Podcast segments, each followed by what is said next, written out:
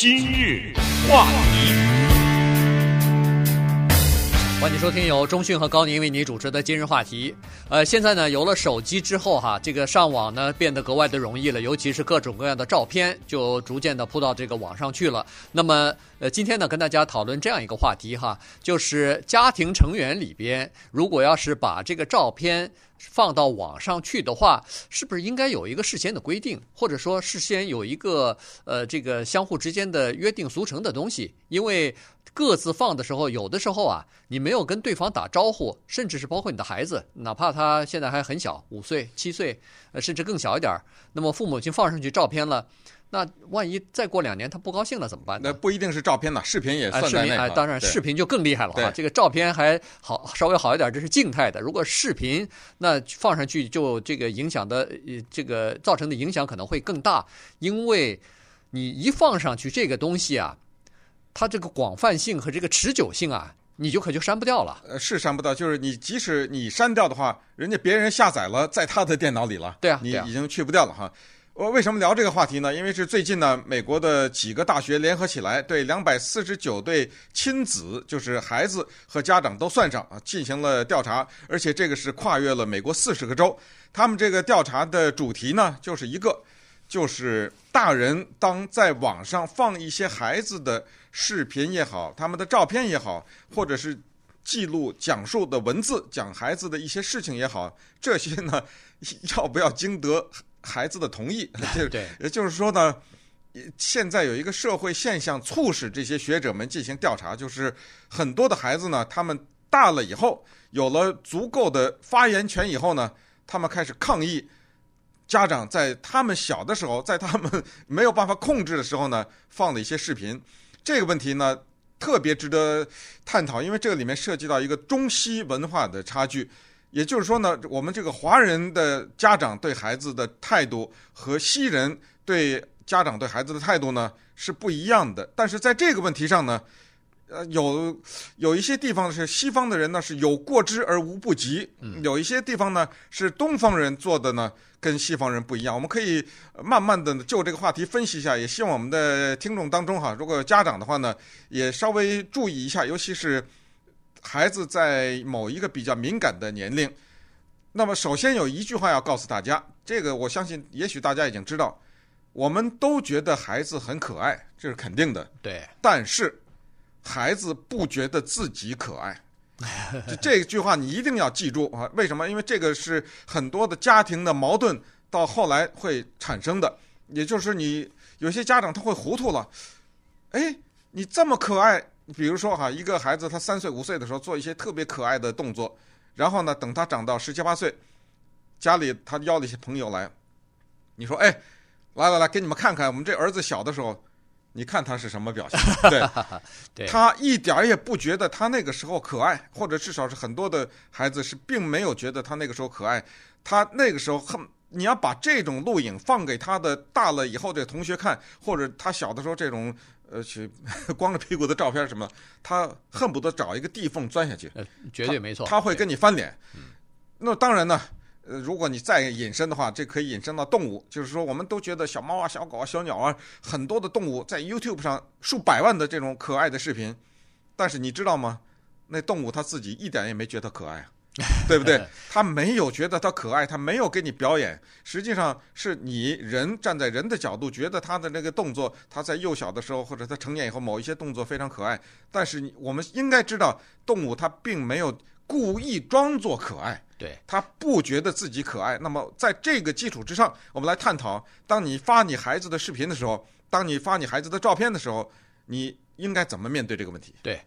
呃，发孩子的照片呢，我觉得有两种可能性哈。一种呢，就是说，呃，确实是很可爱啊，打要或者说有的时候呢，打扮得漂漂亮亮的，做些表演什么的，这个倒还稍微好一点点。更多的呢，是那种父母就觉得特别可爱，但实际上旁人看了以后觉得特别可笑的东西。这是其一，还有一种是炫耀。对。对，你看我儿子在这弹琴呢啊，对，会会，对，你看这么小的年龄可以弹这个了啊，对，或者这么小的年龄，你看他拿起麦克风来还可以唱什么歌呢？对对对。啊，但是呢，到了大一点儿，十五六岁、十七八岁的时候，这再拿那个时候的照片或者是那个视频再来看的时候，啊，他跟你笑不出啊，真的笑不出来啊。就是说，别人可以哄堂大笑，他看的是呃羞愧的，这个恨不得就是你说的这个找个地缝钻进去 啊。就是呃这种情况呢，确实应该注意哈，因为现在啊，这个科技发展、网络的这个时代来临的太快，我们根本没有太多的时间来适应这个东西。可是呢，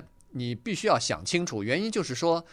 你现在不想清楚，把这些呃日后可能会造成很尴尬的场面，或者甚至可能造成很大影响的这些视频或者照片放到网上去的话，第一，你不知道这些照片会留多久；第二，你不知道它会到什么人的手里头去，或者什么人看到了。所以以后啊，你想要再删除这些东西的时候，已经来不及了。你可以删啊，对，你你可以删，但是你这是掩耳掩耳盗铃，因为你删的只是你放上去的那部分，别人看到的或者别人 download 下来留下来的，那你在别人的电脑里你删不了，哎，你就删不动了，对吧？所以就是这个流传出去的东西，你就没有就没有办法了。嗯，所以呢，这个影响是很大的。那么专家呢就开始对父母亲和子女做调查，结果发现一个共同的问题。当然，有些事情是双方都同意的，比如说开车的时候不能发 text message 啊，或者这些酒醉驾车，当然这个没有争议了，哎，这个是没争议。嗯，但是在谈到说是随便把自己的照片或者视频放到网上去的时候呢，子女对父母亲的意见可是大大了去了。这个呢，就是回到我们刚才说的中西的差别哈，就是老美啊，或者是西方人呢，在这方面。做的呢是有过之而无不及，在那个 YouTube 上，我们看到多少小孩子的视频呢？而很多呢都是让我们捧腹大笑的，什么这个孩子坐在车后面，呃，大哭了，把一个孩子的那个玩具啊，趁他不注意的时候抢走了，然后看他的反应啊，什么，这都是犯罪行为。我告诉你，因为这些孩子他那时候三四岁，他不懂嘛，呃，或者是那个说傻话呀什么的，哎呀，把这个大人逗得笑的这个地上打滚，然后赶紧。在整个的过程已经拍下来了嘛，然后赶紧放到网上。还有那个小孩子穿着那个带着尿布啊，那做的在地上爬的时候做的一些事儿啊什么的，赶紧往 YouTube 上放啊！我真的没有夸张，数百万这样的视频，你你你你放吧，你等着这孩子大了跟你翻脸，你你绝对是等着他跟你翻脸哈，因为这些视频呢，将来会跟着这些孩子呢，这这很多的孩子。也许有一些会觉得，哎呀，我小的时候真可爱啊，或者什么，一笑付之就算了。但是不排除我们现在讲的这个跨美国四十个州的大型的调查呢，是发现更多的孩子是无比的反感，对于你大人没有经过他们的同意，或者在他们小的不懂事儿的时候擅自把这些东西放在上面哈。还有一个就是，当然这是中西的差别体现的，就是华人比较做的比较多，呃，老美做的比较少的一个，哎。家里来客，来孩子，孩子来给弹一段钢琴。啊，对。哎呀，你可不知道，这是那个孩子最痛恨的一件事情。这这是他们的噩梦。但是他怕你啊，他又不能不弹。呃，你你看看那孩子那个愁眉苦脸坐在那儿给弹段钢琴，哎，拉个小提琴，哎，你儿子那个学小提琴呢啊，啊，给来给我们拉一段。不要提这种要求。如果孩子没有主动提出来的话，对。不过我发现，就是在美国的家长呢，现在逐渐意识到这个问题了，所以越来等孩子稍微大一点的时候，五五六岁的时候，可能还没办法反抗呢。到十来岁的时候，人家孩子马上就告诉你说我不谈，对，你闹得很尴尬啊。对，弄家里来了客人，你说谈一段，弄得父母亲和家这客人都很尴尬。对，我觉得孩子对就是要对这样的家长说不。那稍待会儿呢，我们再来从这个话题。引申一下，看看家长和孩子的关系以及中西文化的区别。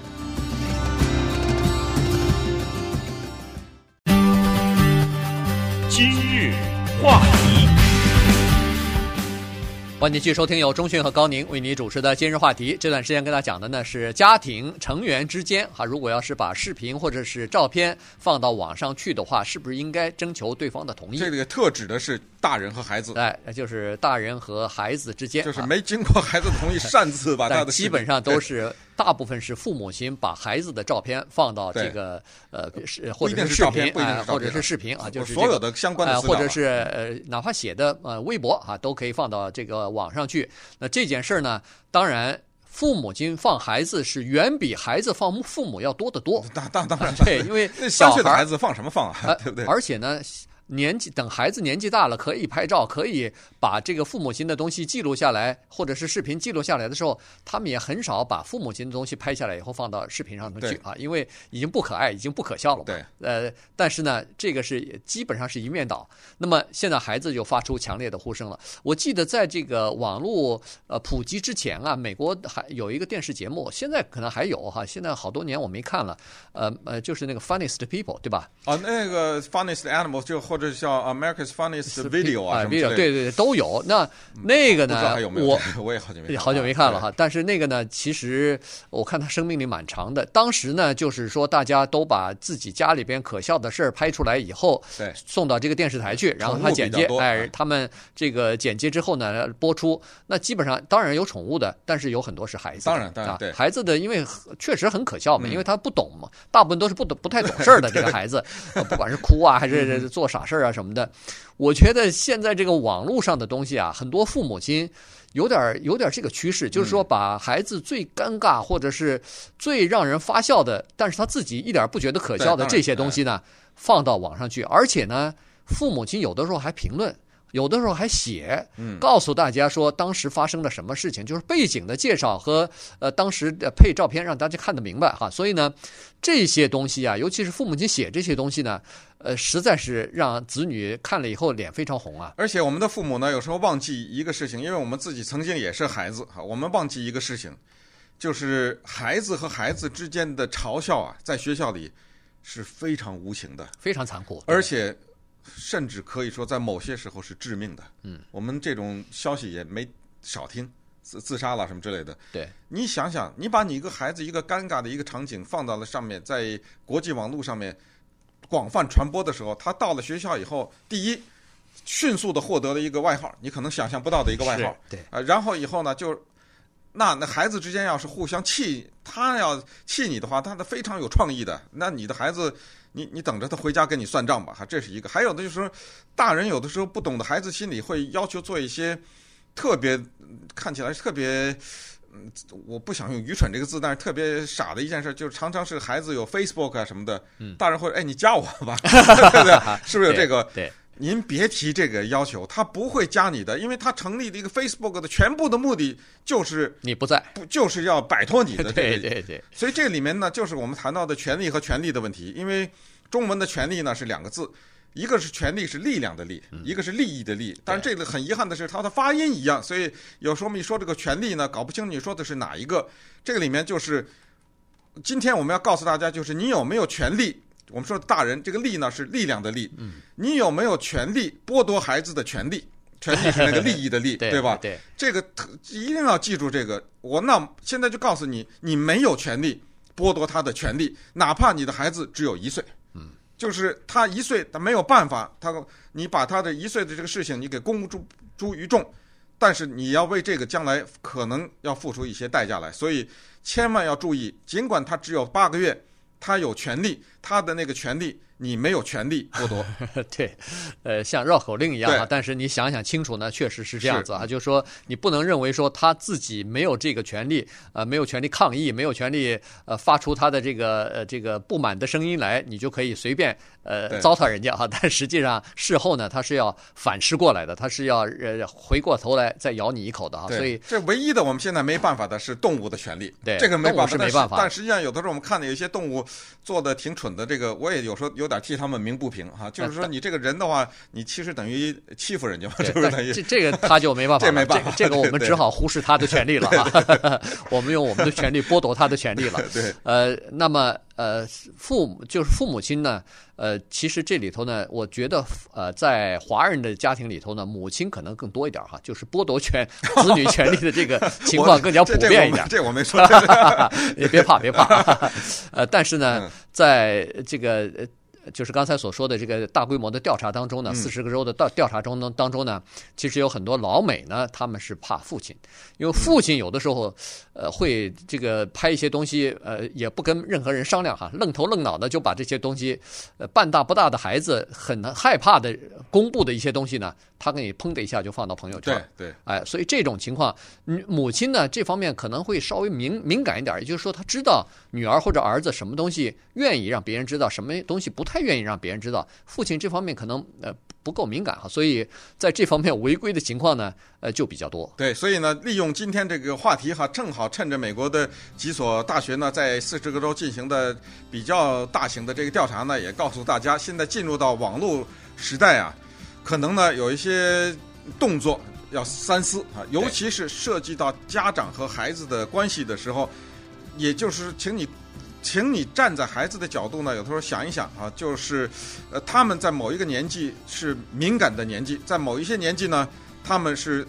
我甚至可以说是自卑的年纪。就我说这个自卑是几乎适合于每一个人。呃，同时呢，他们的孩孩子的心理是非常复杂的，只有你才了解他们。当然，也有一些孩子，我们叫说爱现吧，呃，希望呃，他他不在乎，不在乎，嫌你放的少呢，还那也没关系。那这个全都呢是在于。你不要一厢情愿，而是你只要征得他的同意，征得他的同意，你，你想放多少放多少，啊。对。